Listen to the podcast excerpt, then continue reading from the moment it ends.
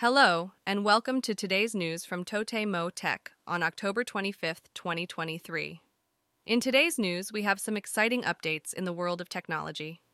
First up, Ricoh subsidiary PFU has announced the release of a new model of the happy hacking keyboard called HHKB Studio.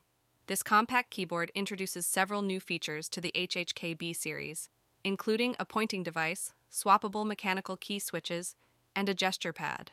In other news, the JT60SA, a facility in Ibaraki Prefecture, has achieved a major milestone in nuclear fusion research. For the first time, the JT60SA successfully generated plasma, marking an important step forward in the development of fusion as a potential future energy source.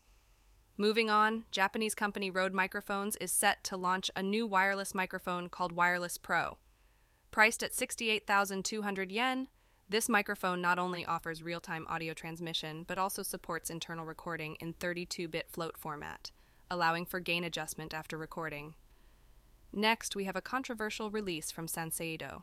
Their upcoming dictionary, titled Otaku Terminology Dictionary The Ultimate Limits, has sparked debate due to its specific and detailed examples. Some critics argue that the examples provided are unrealistic or inappropriate. In cybersecurity news, Tokyo University's College of Arts and Sciences and Graduate School of Integrated Cultural Studies have announced a potential data breach. It is suspected that over 4,000 pieces of personal information belonging to staff and students may have been compromised. The breach is believed to have occurred through targeted malware attacks on the PCs of faculty members. Shifting gears to gaming, Aladdin X has introduced a Halloween themed skin for their Nintendo Switch game, Watermelon Game.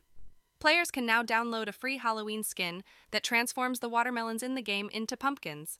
Lastly, we have an update on the adoption of in house GPT in Japan.